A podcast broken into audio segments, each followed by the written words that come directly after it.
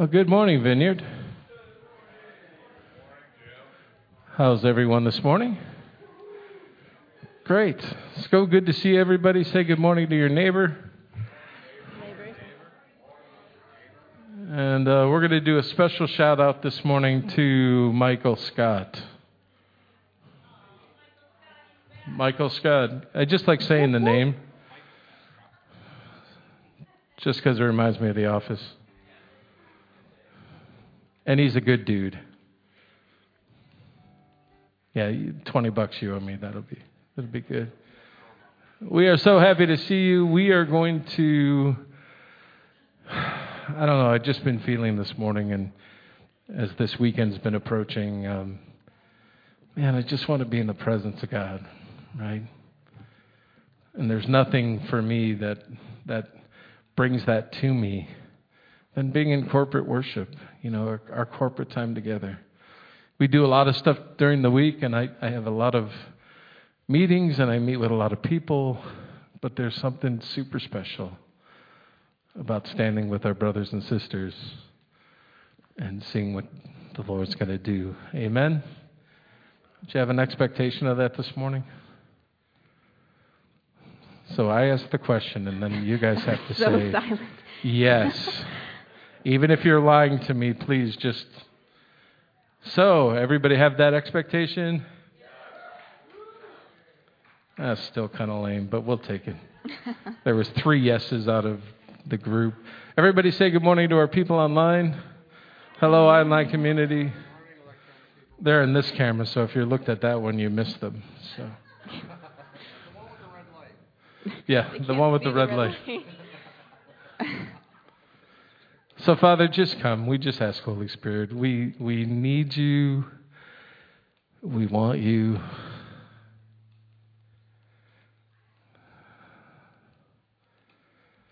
Man, just be with us this morning.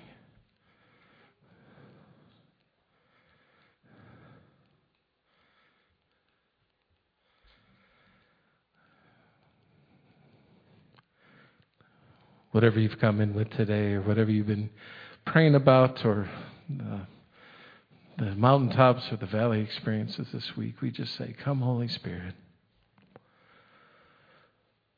Meet us. And just do a mighty work in our hearts and in our minds. And we just thank you. We're thankful for your faithfulness. We're thankful for your kindness. And I'm thankful when I have nothing, you have everything for me. And we ask and pray this in your name. Amen. Amen. Like I have ears in, but I didn't hear anything. Amen. There we go. I can still hear a little bit. Well, if you want to get to your feet or whatever posture you want to worship in today, we're going to do some throwback stuff, um, which kills me because that's 20 years and I played it 20 years ago, but it's throwback for me. But um, some stuff you know, and um, but just more important, let's just find a way to let the Holy Spirit work in our heart.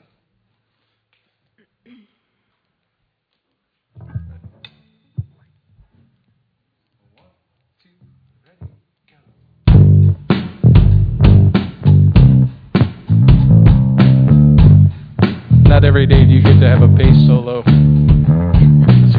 morning off.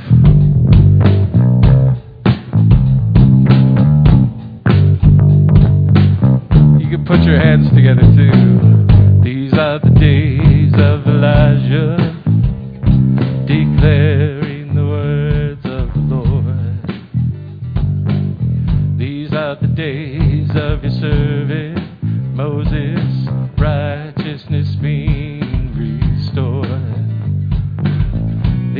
the days of the trials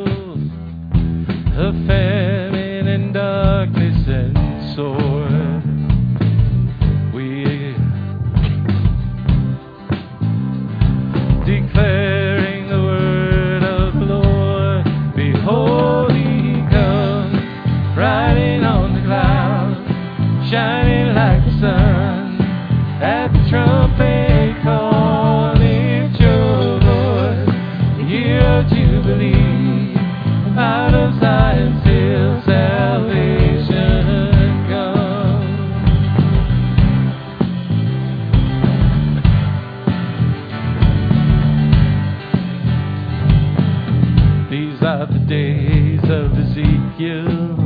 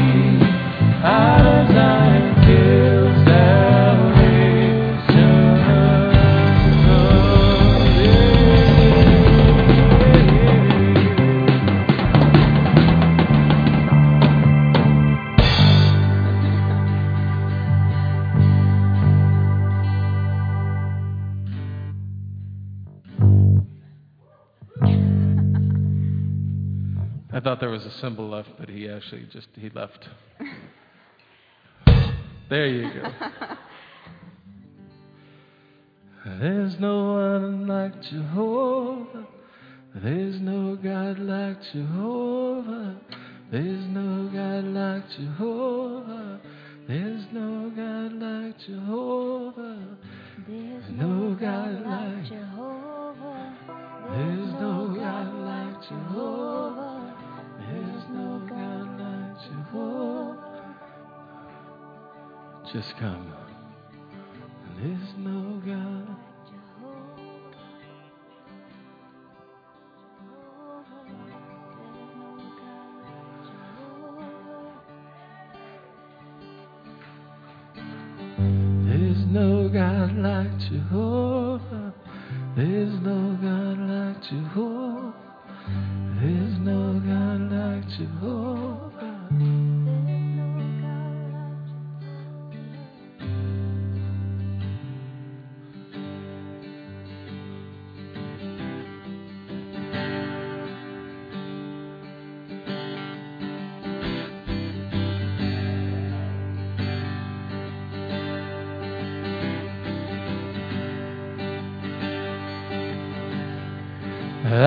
it's the world,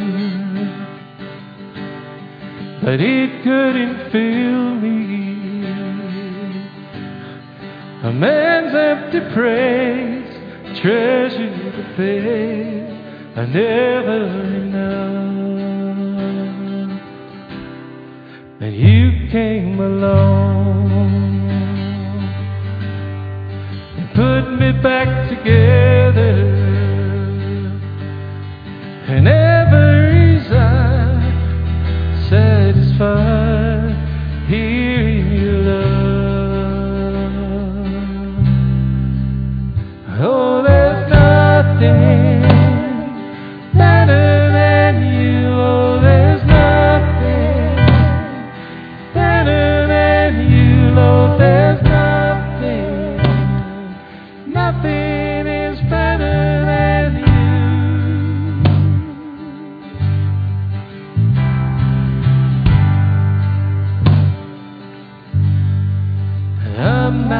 free.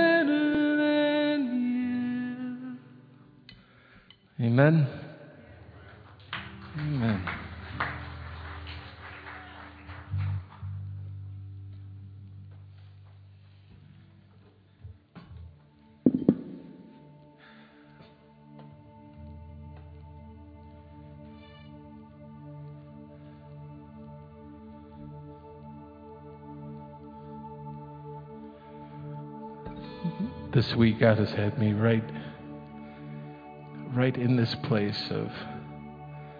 It's, it's part of the song. It says, "I'm not enough."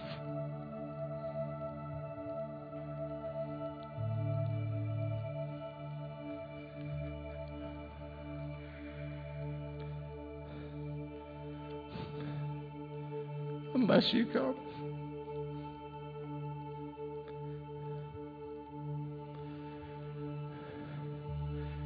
Will you meet me here? There's a part that I have to play. I'm not enough, Lord, unless you come.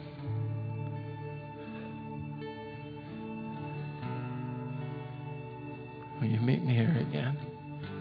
And He does. He does every single time.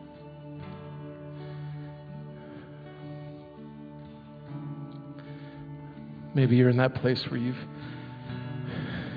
thought about man, Lord, I'm so far away.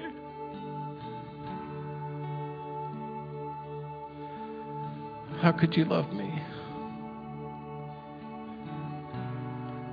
Or maybe it's just me.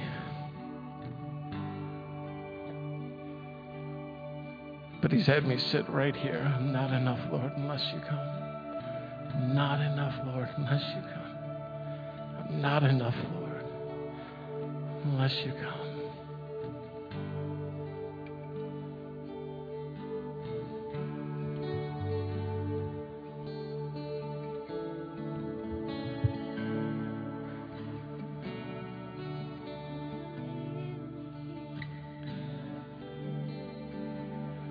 Sing with me. I'm not enough unless you come.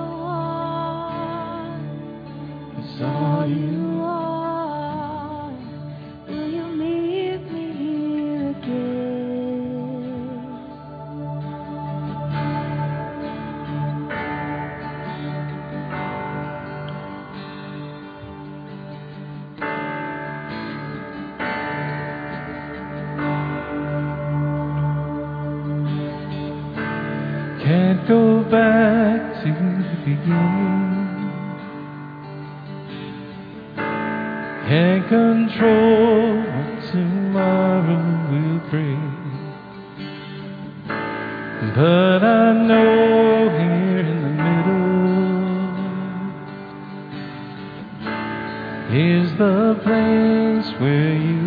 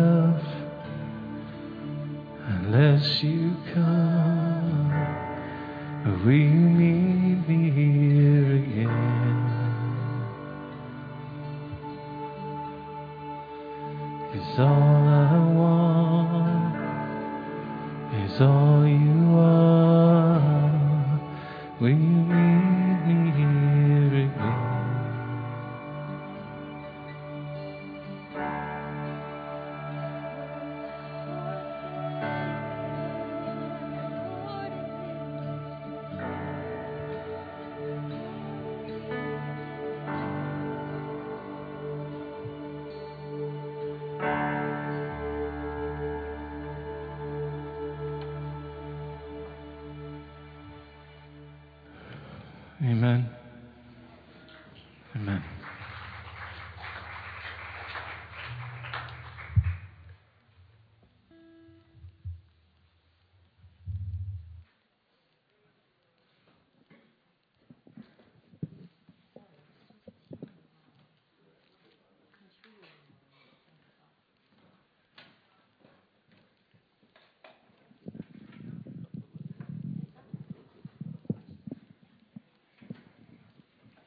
All right, hello, welcome everybody. We're excited you're here. Everybody out on the World Wide Web. Does anybody say that anymore? meta, meta. Oh, wait, wait a minute. It's Facebook. That's what it is. Okay, uh, our service today is being streamed, of course. If you're with us, you know that already. We will be sharing communion today following announcements. So if you're home, grab a cup and some bread or crackers so you can join us. Pastor Brent will be finishing up our series, God Calling. Today's message is called Ezekiel's Call. It's found in the first three chapters of Ezekiel. So you can look it up. It's also, some of it's written in the bulletin. And today is Name Tag Sunday. So make sure you get a name tag so you can remember who you are. Talk to somebody you don't know and welcome them to that they're joining us today. Ho, ho, ho, who wouldn't go to the CFK meeting after church?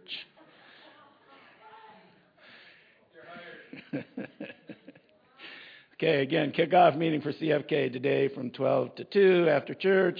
If you're a part of the team, come. If you'd like to be a part of the team, we'd love to have you, and lunch is provided.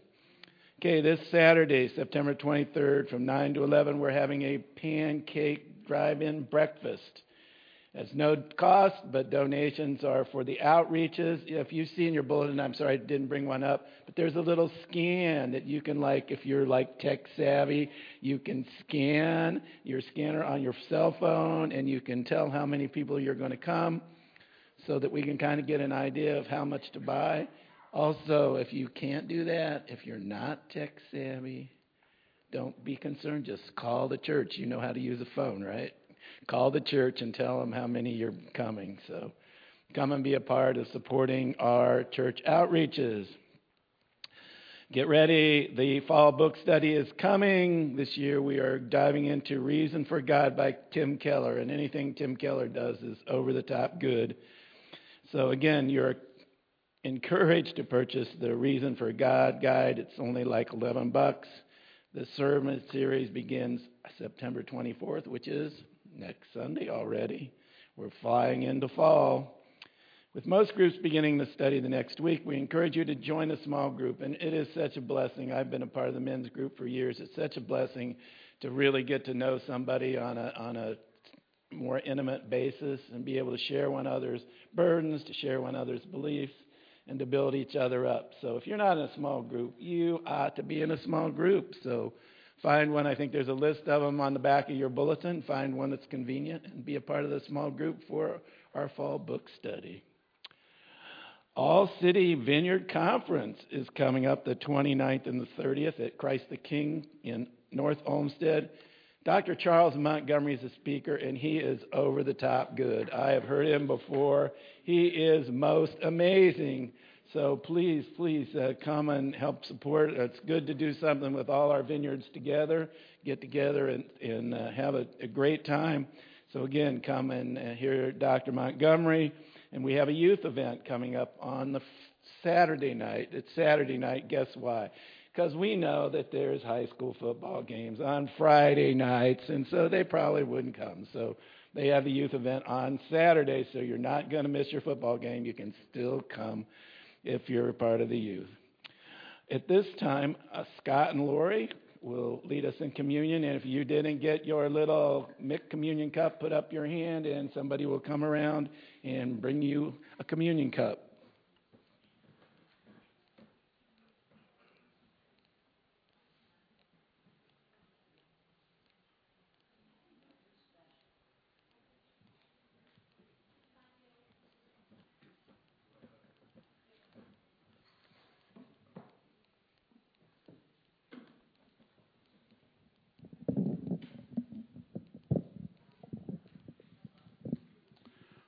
good morning, church.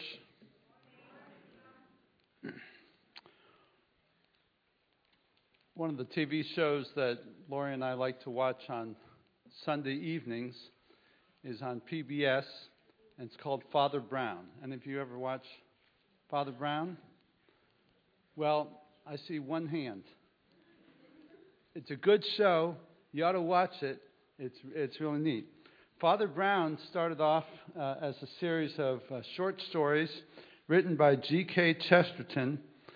Um, he invented the, the character and he wrote about them. He, uh, he was writing in the early 1900s, and uh, you can still get those books today. But he wrote a book called, uh, well, Father Brown is a priest in the Anglican Church, but he's also a sleuth and he, and he solves murder mysteries and, and that type of thing. And uh, Father Brown, in, in the book Father Brown's Secret, uh, he explains how he solves the mysteries that regularly come his way. You know, that, that little town he lives in is the murder capital of the world, apparently. Uh, but the priest says he imagines himself as the perpetrator of the crime, and that, and that reveals the solution to him. When someone in the story objected that he could not carry out such evil, the priest observes that, quote, no man can know how good he can be until he understands how bad he is. What a profound insight. We like to imagine ourselves as upright and, and competent. We know, of course, that we have our faults, few though they may be. We understand that we aren't perfect, we may find it prudent to confess that we have sinned, but deep down, we too often see ourselves as pretty good people. And our imaginations get in the way of a real encounter with God. Until we know how sinful we are in God's eyes, we will never be able to be as good as God wants us to be. The Lord's Supper is a built in reminder to approach the table of the Lord and leave with spiritual health and vitality. We must encounter the reality of sin. It was sin, my sin, your sin, our sin, that offended God. It was our sin that sent Jesus to the cross. It was my sin that sent Jesus to the cross. It was our sin that demanded a sacrifice to atone for it.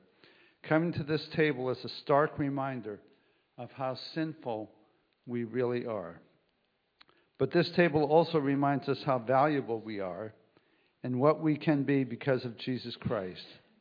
We are reminded of the truth of Romans 8:37 and through 39, which says, "We are more than conquerors through him who loved us." For I am convinced that neither death nor life, nor angels, nor demons, nor things present, nor, nor the future, nor any powers, neither height nor depth, nor anything else in all creation will be able to separate us from the love of God that is in Christ Jesus our Lord. And so we invite you to come this morning, acknowledge how sinful you are, and be reminded again of how good you can be through Jesus Christ our Lord.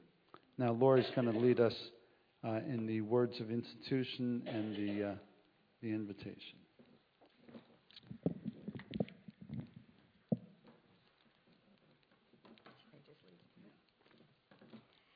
Please take the bread wafer. Remember that Jesus took the bread, and when he had given thanks, he broke it and gave it to his disciples, saying, Take and eat. This is my body. Please take the cup.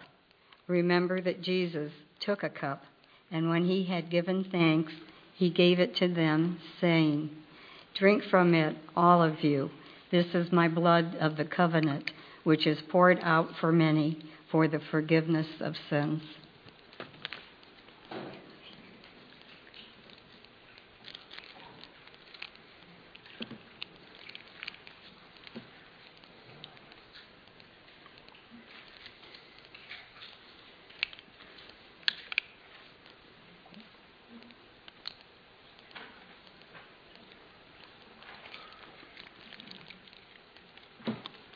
Amen.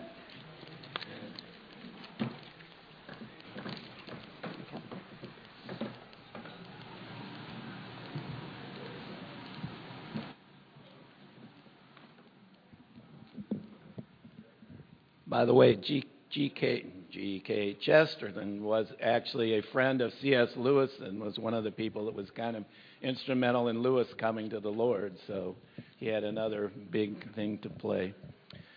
All right. Uh, thank you, Scott and Lori. And don't re- forget the offering uh, plate back and behind the church at the table. Give your gifts, your offerings, and your extra gifts to help the building. God bless. And Brent's up to give us the message.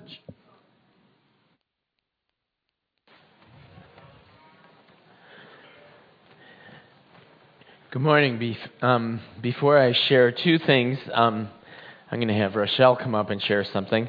But even before I have Rochelle come up and share something, I want you all to welcome. I was just noticing on our um, our live feed on on um, Facebook Live this morning that we have a friend from named um, Richard Kaukulu from Zambia watching with us this morning. So, hey, Richard, good to see you send send me a message this week sometime. So um, with that, I'm going to invite my my sister. Actually, did you guys know Rochelle is my sister? She really is. Yes, indeed. Twin siblings of different mothers, right? another another mother. So make this try and make this quick. Um, I was going to wait to share next week when I have um, announcements but something kept telling me, you know, share it now. Um, most of you, many of you know that um, on August 21st, I lost my job of 17 years at the Cleveland Clinic. Um, and so part of that journey that I've been experiencing, even before that, the, the last four to six months have been really hard for me because the role wasn't a good fit. Um, my management wasn't we weren't clicking, we weren't jiving, and there just was a, a lot of really hard stuff going on. And part of what um, I'm walking through this journey, I keep saying to myself, man, your testimony is going to be amazing when all this is over. But part of what I've been feeling the last few weeks is, you know, no, stand up there and give your testimony now because God has, has already worked everything out. Um, you know, I go to Jeremiah, Jeremiah 29:11 is one of my verses. You know, I know the plans I have for you, plans to prosper you, not to harm you, plans to give you hope and a future. Um, and some of the other verses that, that I've been experiencing are, you know, Psalm 46:10, "Be still and know that I am God." And that means that no matter what's happening around me, around any of us, that God is my refuge and my strength, that um, I can be safe in the assurance that um, He's still God. I have to wait on Him amid the chaos, and that He is still on the throne. Um, and so, some of my praise that I've um, got to share with you is um, my unemployment came through. Wasn't sure if it was going to or not because of the circumstances that um, the clinic was putting forth the reason why I was, you know, um, let go. That came through. I had 312 hours of PTO. now, granted, it gets taxed ridiculously, but um, 312 hours of PTO is pretty. It's a pretty good chunk to keep me through um, the end of the month. And then the best news, maybe, is that um, I have an interview with Medical Mutual on September 25th, and the recruiter sent me the benefits information up front. So it's kind of like they really they really want me. Um, I was also told that a lot of people that are leaving um, Cleveland Clinic are going to Medical Mutual, so it's kind of there have kind of have open arms um, and understand you know why people might be coming there, but um, after you know what what's really um, str- a struggle for me is that I'm I'm going to be 56 in December. Yes, believe it or not. And after 17 years of employment, I have no health insurance. I have no paycheck. I have nothing. But you know what? Um, that's okay because um, because God's got it. And I'm going to read you one last thing before I um, before I go. Um, it's when Elijah was fleeing, and um, I'm going to pick up with verse. Um, this is 1 Kings 19. I'm going to pick up in verse um, 11. The Lord said, Go out and stand on the mountain in the presence of the Lord, for the Lord is about to pass by. Then a great and powerful wind tore the mountains apart and shattered the rocks before the Lord. But the Lord was not in the wind. After the wind, there was an earthquake. But the Lord was not in the earthquake. After the earthquake came a fire. But the Lord was not in the fire. And after the fire came a gentle whisper. When Elijah heard it, he pulled his cloak over his face and went out and stood at the mouth of the cave. Then a voice said to him, What are you doing here, Elijah? I feel like for the longest time I was, I was wanting to leave the clinic, trying to leave the clinic, but the security and the safety and the complacency of being somewhere for 17 years, it's hard. And I feel like this was God saying to me, okay, I sent the fire, I sent the earthquake, I sent the, the winds, and you didn't listen. So even if it's a harsh booting out, um, not having anything to support you that you've had for the past 17 years, listen to the whisper, to be still. And so um, that's my that's my testimony and my praise report. And um, no one who's ever left the Cleveland Clinic has ever done worse. Um, everyone I know who has has always done better. And I'm not maligning the institution at all. That's not what I'm saying. I'm just saying that um, this is this was God's way of telling me, look, you're done with that place. I have better for, better and more for you. So just remember that. I know we all walk through the suffering part is something I struggle to understand, but you know, um, never been closer to God than at this time. You know, never been more reliant, having to lean on Him um, and acknowledge who He is, and that regardless of what's going around, all the noise, that whisper is what matters the most.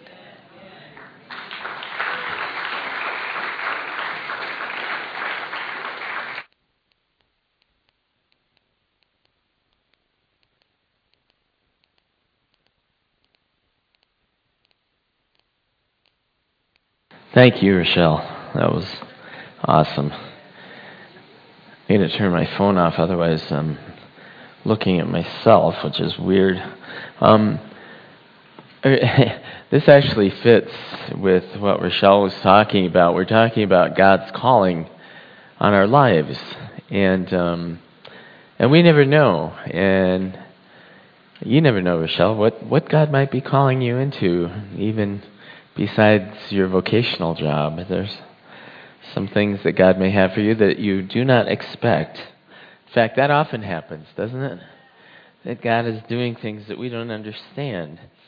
And today we're going to look at a prophet. His name is Ezekiel.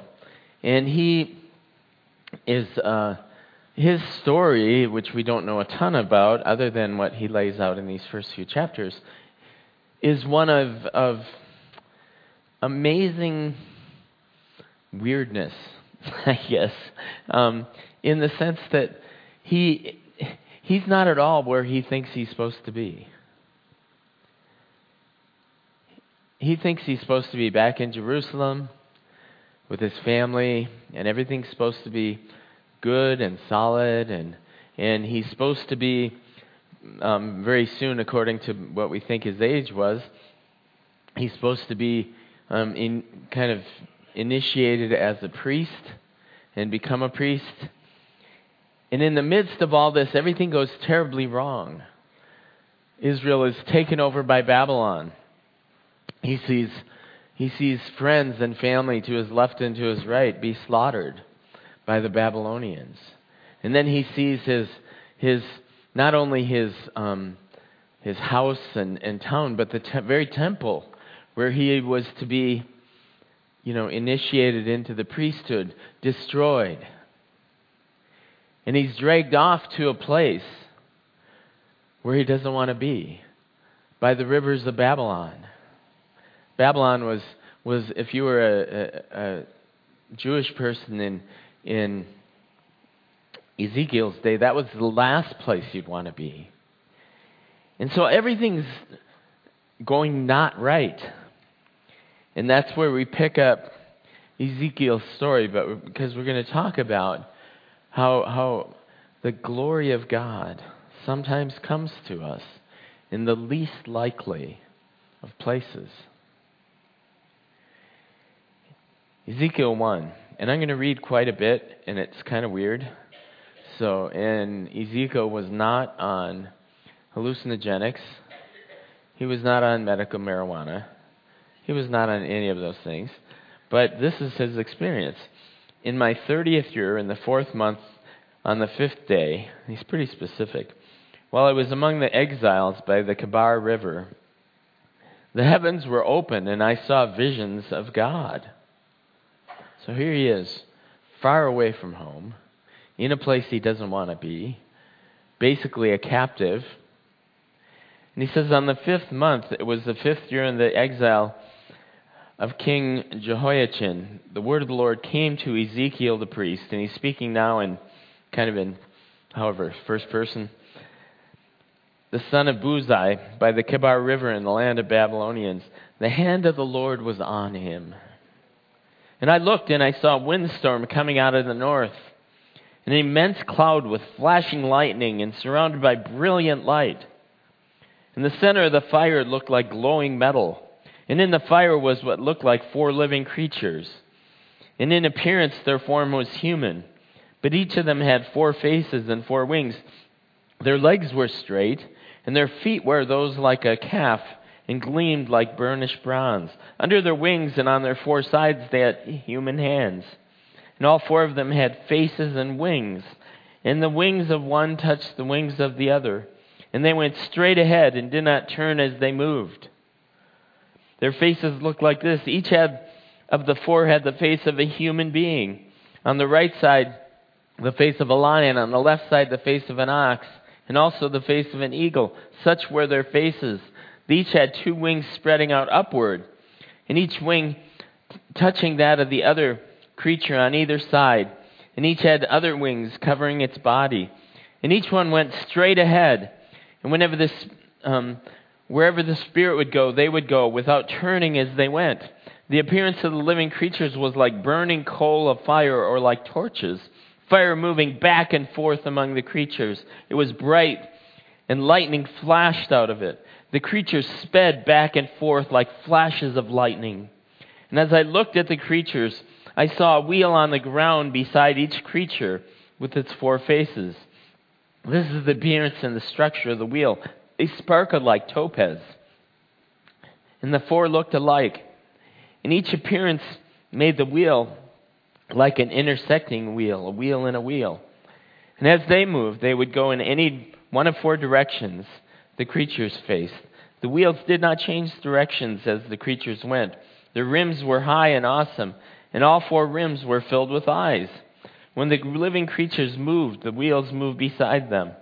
And when the living creatures rose from the ground, the wheels also rose. Wherever the Spirit would go, they would go. And the wheels would rise along with them because the Spirit of the living creatures was in the wheels. When the creatures moved, they also moved. And when the creatures stood still, they stood still. And when the creature rose from the ground, the wheels rose with them because the spirit of the living creatures was in the wheels. And spread out above the living creatures was what looked like a vault or a giant platform. Sparkling like crystal and awesome. And we see a picture like that in the book of Revelation. Under the vault, their wings were stretched out towards one another and each had two wings covering its body. And when the creatures moved, I heard the sound of their wings like the roar of rushing waters, like the voice of the Almighty, like the tumult of an army. And when they stood still, they lowered their wings. Then came a voice from above the vault over their heads as they stood over with over their heads what was what looked like a throne of lapis lazuli and high above the throne was a figure like that of a man. And I saw from that what appeared to be his waist up. He looked like glowing metal, as if full of fire. And from there, from down from there, he looked like fire. And brilliant lights surrounded him. Like the appearance of a rainbow on the clouds on a rainy day, so was the radiance around him. This was the appearance of the likeness of the glory of the Lord. And when I saw it, I fell face down, and I heard one speaking to me. And he said to me, Son of man, stand up on your feet, and I will speak to you.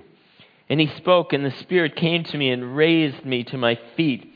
And I heard him speaking, and he said, Son of man, I am sending you to the Israelites, to a rebellious nation that has rebelled against me. And their ancestors have been in revolt against me to this very day. The people I am sending you are obstinate and stubborn.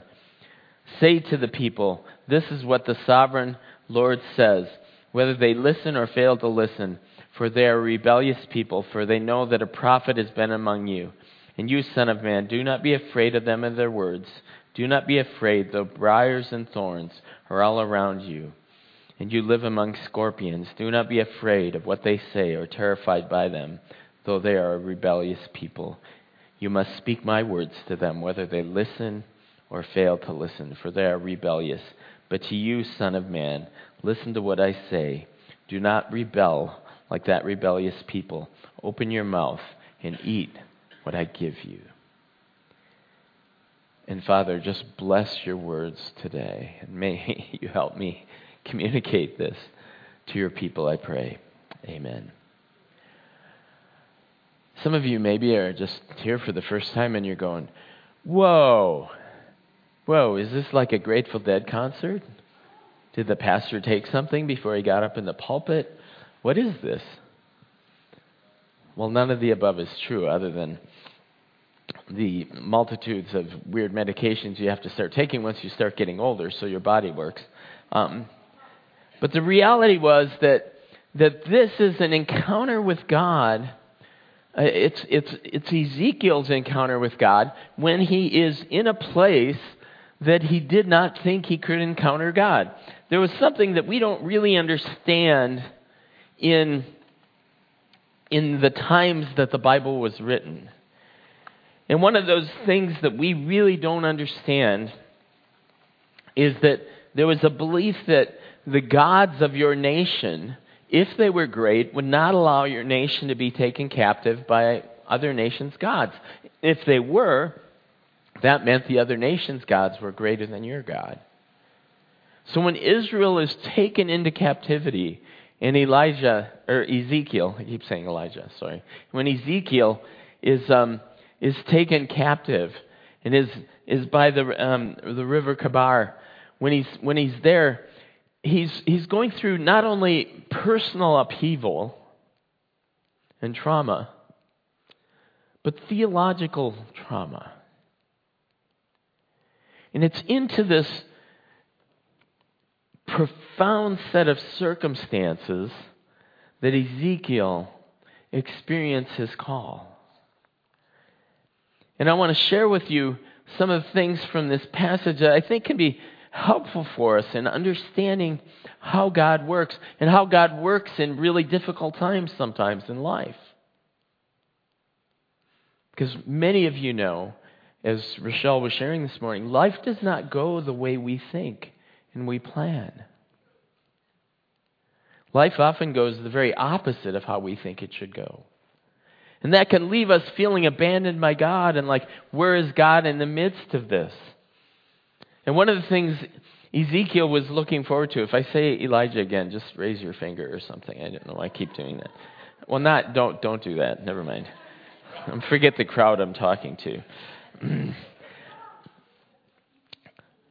one of the things that, that just was amazing to me and as I was doing some study for this was the fact that, that Ezekiel is in, he's, he's almost 30, or maybe he is 30. It's hard to tell from what the 30 that he uses here. And he's, he's living literally in times of deep darkness. He's, he's living in this exile. In exile, most of us don't understand what that is, but um, there's a, a, a, Jewish rabbi, who, uh, Tamara, I can't say her last name, but it's, I don't want to butcher it, so I won't say it. But she said, exile is simply, not simply being homeless, rather, it is knowing that you do have a home but that your home has been taken over by enemies. Exile is not being without roots. On the contrary, it's having deep roots which have now been plucked up. And there you are, with roots dangling, writhing in pain, exposed to a cold, enduring world, longing to be restored to the native, nurturing soil.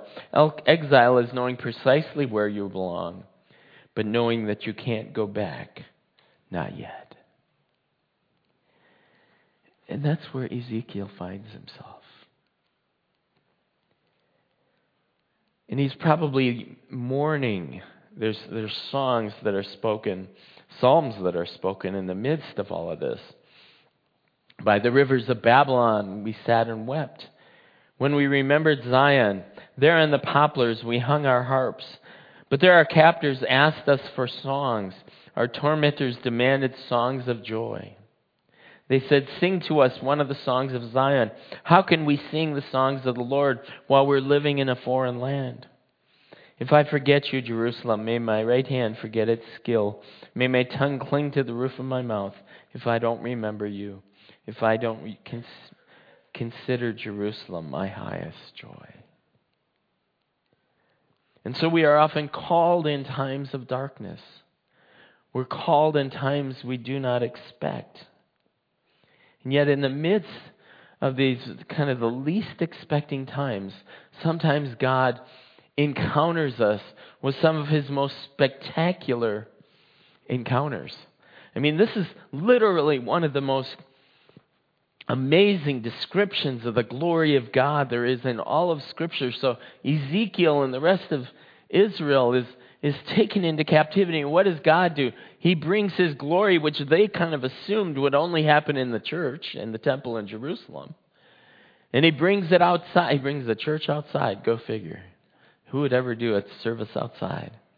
He brings it outside. And he brings it out into his exile. He meets Ezekiel in his exile. He meets Ezekiel where he is. He meets Ezekiel in his pain and in his suffering. And he shows him that he is there.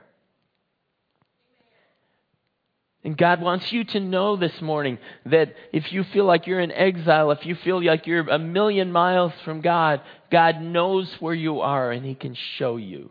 He is there. Recently, and this is just a tiny, simple thing that showed me the presence of God. Sometimes it doesn't take a lot. Sometimes it's not big, spectacular things. Sometimes it's a small thing. Um, some of you may or may not know that my daughter's boyfriend, um, his name is Brent and his dad's name is Brent, and his uncle's name is Brent. And, and I've never met so many Brents in my whole life. I'm like, it's, it's actually kind of scary because if we all get together, it creates really a, a time space conundrum. And we may all cease to exist if we gather at one place. But um, Brent's sister, suddenly, she was 27. And her name is Susie, and she died. And it was very unexpected. It was very hard. And we went to go be with the family when she don- that her family decided to donate some of her organs to Life Bank and we went they call it a walk of honor with the walk of honor with her at the with her body at the hospital. And we're walking there and kind of during all of this stuff uh, of course my my daughter's car breaks. And so we gave her one of our cars, and and we and um, we gave her Teresa's car. Um, I would have gave her my car, except it wouldn't fit through her little driveway thing. Um, but in the midst of that, I said, "Okay, I'll fix your car." And I'm thinking, "Okay, this shouldn't be too hard. I got to put some shocks in it. It needs some front brakes and stuff like that." Well, everything that possibly could not work was not working, and I spent. It was one of those things where I'm like I'm spending days trying to get one stupid bolt off the shock head, which sounds really simple. And it kind of is really simple. But anybody who's ever done mechanical work kind of knows it isn't the really hard things that that mess you up. It's those things that seem so simple, but you just can't get them done. And so all week I've been doing that. I've been thinking, God, what are you trying to show me? I have no idea what you're trying. I'm trying to fix my daughter's car, who's going through some challenging times. She's, you know, doing her own clinicals at at at the hospital, and she's needing to be here and there for with her with her boyfriend, and and all I'm trying to do is fix her car. And and I I don't know what God is doing. I don't know why this thing. Teresa goes, "What do you think God's trying to teach us through all this car stuff lately?" And I go, "I have no idea." I, I have no idea. You know, I, I, I just want you to know if you if you out there if you're out there and you're thinking, you know, I, I bet Brent and Teresa they kind of really know what God's really up to all the time. I am clueless. I am so clueless about my own life sometimes, about what God's doing. So in the midst of all of this, yesterday he came over for a meeting, and then I went over to Harbor Freight and spent another five thousand dollars on you know little not that much, but little things. And I get this little torch. And I tried a big torch to like loosen this thing up, but it's in the trunk, and I started the trunk on fire, and that was always a, was kind of a big deal. This was quite an ordeal. Um, and so anyway, I had, thankfully I, I was smart enough. I brought a fire extinguisher there with me, but I bring this little torch, and I and I take it, and in five minutes this thing just comes off, and it, and it was to me, to be honest, it was just a kind of a simple sign that, okay, I'm with you. I'm with you. And I think what, what Ezekiel needed in this was a deep sign of the glory of God, of the presence of God. Do you ever have those times in your life when you just need to know the glory of God, the presence of God with you? And that's what that's what Ezekiel begins to experience. We don't need to know just about God. We need to know God. We need to know God is near. We need to feel the fire of God's presence. When we lived in Minnesota, we used to live about half the time at this cabin up north. And if you live in Minnesota, everything is up north. Even if you live up north, stuff is up north. I I don't know how it works. It's kind of a weird thing. But anyway, so we used to go up north and we would live up there and it was a one room cabin. It had it had outdoor it had an outhouse. But it was a heated outhouse. We had a heater in there. So when it was 20 below, it was only about 10 below in the outhouse. Heals up hemorrhoids real quick. But um, the bottom line is sorry, I'm a little off track. But the bottom line was um, we're up there and, the, and we had this one furnace in the middle of the house. It was a propane furnace, and it was it would sit in the middle of the house, and when it would start up, it would kind of bang. And so when new people came over, it was always kind of fun to watch and jump a little bit. When this fire would come, kind of come shooting out of the bottom of it, go boom, you know. But when you were outside and it was 20 below, it it was one thing to look in through the windows and see the furnace, but the, it was another thing to go in and just like plant your butt right up against that heat and go, oh, that's what I need. You know, and sometimes what we need in life is not just to see the furnace of God, not just not to just see the, the glory of God or read about it in the Bible. Sometimes we need to encounter it. And I think what's going on with Ezekiel here is he is deeply encountering the glory of God in a foreign land. And he's beginning to receive a call in the least likely of places. And this is a word for some of you this morning that God calls to us in the least likely of places, in the least likely of circumstances, Rochelle. God calls to us. He puts his call out.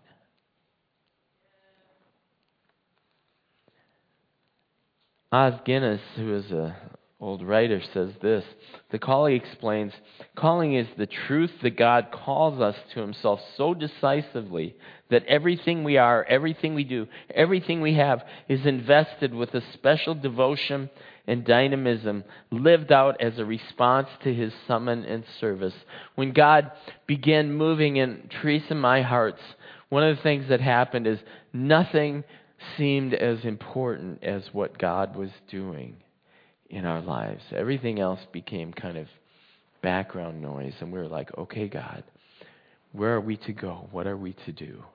And we did not know that we would end up in Wickliffe, Ohio. That was like the least. Uh, we didn't. In this for us, this was uh, this might as well have been by the rivers of Kebar. You know, we didn't know anybody. We were pulled out from where we lived and brought to another place. And your calling may not be to be to pastor a church or something like that. That uh, God calls us in all different kinds of things. He calls us into vocations. We we tend to we tend to divide out in sometimes an unhealthy way our our careers from our calling to be with God. And I think God wants to go, you know what? Those go together. Your career is part of what God has called you to not just to to you know make lots of money and put yourself forward and become somebody in in a career but he calls you to a career to to bring his glory and his presence he, he even says that as as you're working as you're serving if you do it unto the lord you're doing it as, as you do it unto him it's it's being done for him it's not when when you if you're in a bad situation with work or whatever the, the bottom line is that that's not your boss. That's not who you're serving. You're serving God. And God is the one who rewards you. And God's calling, we cannot go into this thing without a deep experience of His glory. It says, Then a voice came from above. So there's all this stuff going on here, okay? There's these angels, there's these beings with these, by the way, these are the cherubim. They're called cherubs, cherubim. Little bit different than our Hallmark version of cherubs, right? The little fat baby with the little bow and arrow. It's like, how did we get from that to this or this to that. These things are, if you encountered whatever it is, you, now, and again, he's using language like it was like, it was kind of like, if you read through the Bible, it's, I, I don't want you to make the mistake of going, that of a lot of like kind of sham, what I would call sham prophets who go, well, the, the wheels were, were, were, they were like spaceships or they were like helicopters. They, they meant this or they meant that. No, all of these things had meaning, but that, that is the kind of meaning they had. I mean, the, the wheels with eyes all over was trying to tell us that God is, is fully all seeing. He sees everything. And that He's omnipresent. He's everywhere. The fact that, the, that there's these wheels with eyes and within eyes, and that the beings with, with all the different faces representing all of creation is that, that God is Lord over all creation.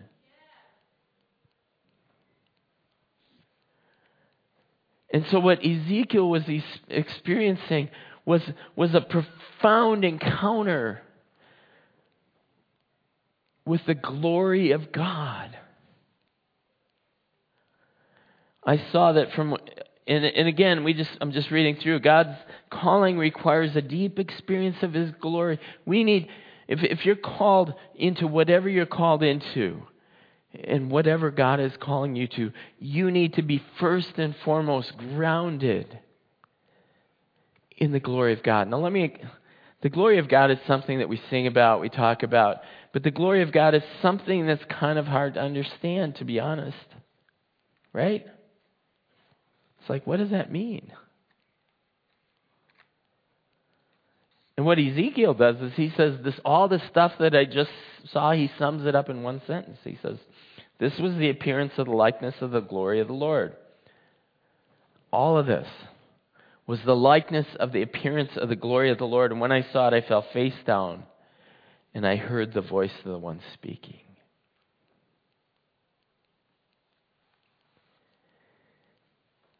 And Tim Keller does a great job of, of describing the glory of God.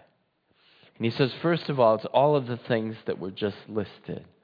It's these, this, this presence that's so much bigger than we can understand. There's wheels within wheels full of eyes. The, again, the, the, the omniscience of God, that he, he sees and knows everything that's going on. He sees and knows the fact that you may be struggling with some, you know, cancer or bone issues or you can't walk or that one of the nuts on your car is stuck. He sees and knows. He knows the big things. He knows the small things. And not only that, but he's, he's all powerful. He's all seeing, but he's also all powerful. And there's, there's this picture of the grandeur of God. And all, isn't it, when I was reading that, did you either get, did you just get bored or did you go, whoa, what the heck is that? When you come across passages like that, somebody has encountered God, and they have encountered God as God is, and it, they are literally at a complete loss for words because they're going, ah, ah. And I believe God still encounters us like that. My wife, um, many years ago down in Cincinnati, had an encounter with which all she could describe it as like, I saw, I didn't really see a face, I just saw this presence. And this presence was, was human, but it was also God and it was it was at a time actually when I was having kind of the same encounter. I was I didn't see like what she saw, but I just had a deep sense that the presence of God was right there in the room. And it was pretty overwhelming. And everybody in the place was just kind of like, whoa. Whoa. Have you ever encountered God like that? Sometimes we need that. We, we sometimes have a hard time with, especially if you come from, like for me, I'm a kind of white suburban, you know, a little bit of Norwegian stoic person. And, and a deep, profound encounter isn't like sometimes acceptable, you know, like, well, you're in church, you should just kind of have it together. And I've realized over time, no, you shouldn't. If you're encountering the living God, if you're encountering the one who holds the whole universe together by his word, if you're encountering the, the, the, this God that we don't, we cannot fully and completely ascertain or understand. We're talking about and and this is, sometimes makes people uncomfortable and it's really hard for me to even describe what it's like. But like somebody once said it's like experiencing the glory of god is seeing the ocean and then trying to describe it to somebody is like trying to put the whole ocean in a thimble or in a shot glass depending on your preference there.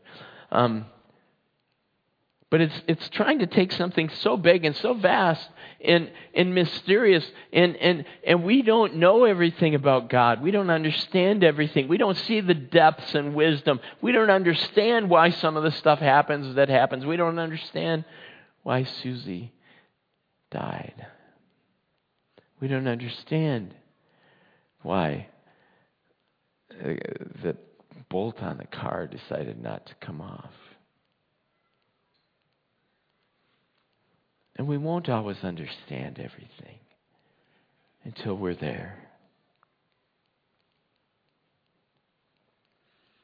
Glory is all that, but glory is also matter. It's things that matter. It's weighty. Like the, the, the glory of the earth is, is like the magnetic pull of the earth, which uh, makes the moon kind of rotate around. I'm not a physicist, but as much as I know, the, the gravitational pull of the Earth kind of keeps the moon. Is that right? Anybody scientific there? And then that's a that's a powerful gravitational pull. And then there's the sun, which we revolve around the sun because of its gravitational pull. And then all these other planets revolve around all these things. And whatever is the center in your, of your life is, are the things that your life is going to revolve around. Does that make sense? If your life is centered in money, your life is going to revolve around that. If your life is centered in God, your life will revolve around that. And glory is matter. It's what matters most. You know, if you lose your phone, it matters, right? It's like, I lost my phone. I gotta have my phone. I mean, it's kind of funny because, you know, when I was younger, uh, nobody would have really even cared if, I mean, the phones were hooked onto a wall at your house, you know? But if you lose it, it's kind of important. But it's not as important if you if you than if you lose your job, right? And that's not doesn't matter quite as much as if you have a child and you lose your child. There's levels of matter, how much things matter. And what matters most to you is what your life is going to revolve around. If money and power are what matter most to you, when those things are taken away, your life will be destroyed. There's a great quote by uh, J.R.R. Tolkien in The Lord of the Rings. Somebody wrote to him once and said, Why, when, if you know the Lord of the Rings story, this, this power is endued with all this, you know, all the power of Sauron, all, everything of Sauron. And the, and the person asked, why, when that thing was thrown into the into the the fiery furnace, why did why did Sauron just sort of implode, you know, and dis, disappear? And J.R.R. Tolkien's response, first of all, to this person, it was a lady writing to him. His first response was like, It's a book. It's a book. But he also said, But it's also a truth that when we put so much matter, when something matters so much to us, that if it's taken away, and everything else in this world has the possibility of being taken away. If we put too much matter on a person, place, or thing, we will always live in the angst of wondering what if something happens to them, it, whatever. Does that make sense?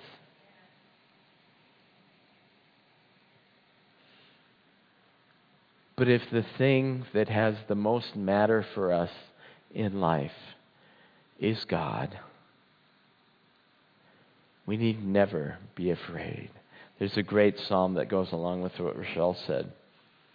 It says, The Lord is in his heavens on his throne. Let all the earth be silent. Why? Because he's there and it's going to be okay. No matter what happens, he's there. It's going to be okay.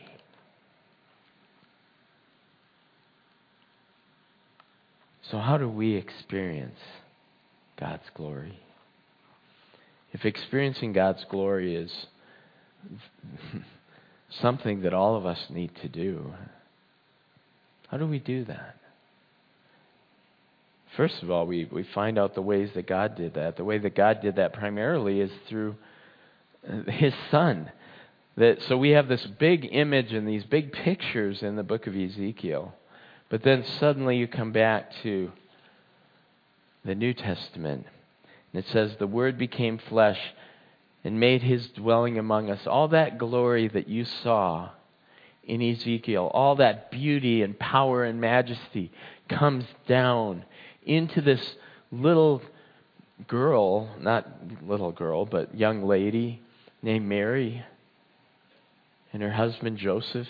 It comes down and it begins dwelling among us in her womb. The full glory of God comes down into the presence of Mary and is born here on this earth. And then is revealed in the person of Jesus. The full glory of God is revealed in who Jesus is. It says, For what we preach is not ourselves, but Jesus Christ as Lord, and ourselves as your servants. For God, who said, Let light shine out of darkness, made his light shine in our hearts to give us the light of the knowledge of the glory of God's glory displayed in the face of Christ.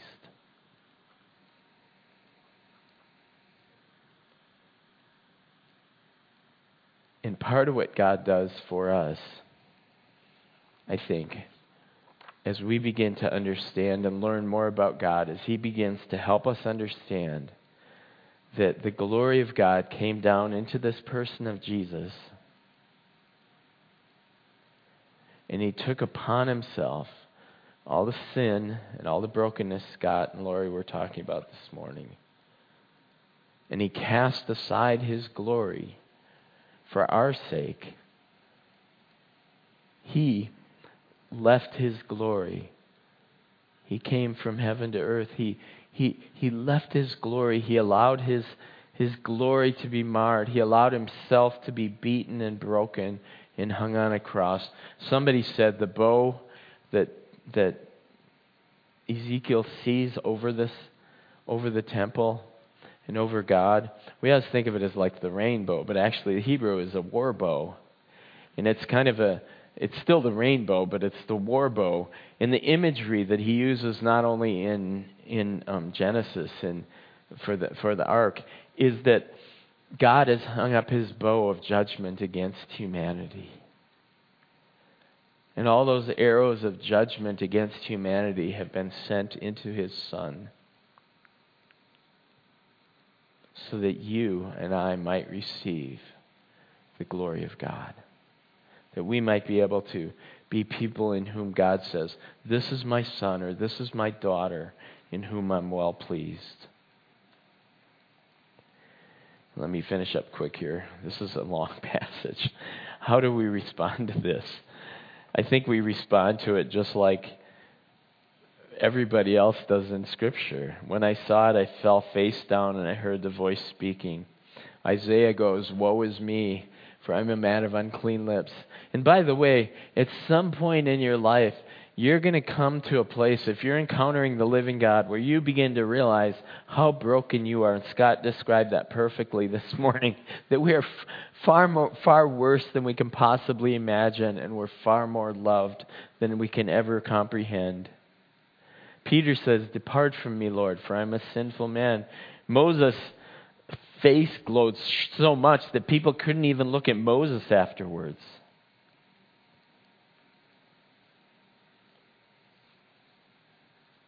how do we respond? We respond by humbly bowing down before Him and letting Him do His work in us. And so, today, in, in conclusion, God's still working, no matter what's going on with you. And He can reveal His presence and His glory to you in a lot of different ways. And as we move into the different stages of our life, my one call for all of us is that if we have things that matter, that we glorify more than God, that we would ask God to help us to shed those things and to put Him in the center of our universe. Father, this I feel totally inadequate at communicating any of the, what I just said. so please take take my words and may they may they permeate our hearts, may they permeate our souls, may we just be like like Ezekiel was, may we just be undone by your greatness and your glory. May your presence fill this place. May those who have never felt the warmth or the fire or an encounter with you, may they encounter you. May those who feel very unworthy realize that that's how we always feel when we come in the presence of somebody great and awesome. And may we, like Ezekiel, eat your word and bring it to the people you call us to bring it to. Amen. Amen. Thank you for your patience and going through all this. God's blessing.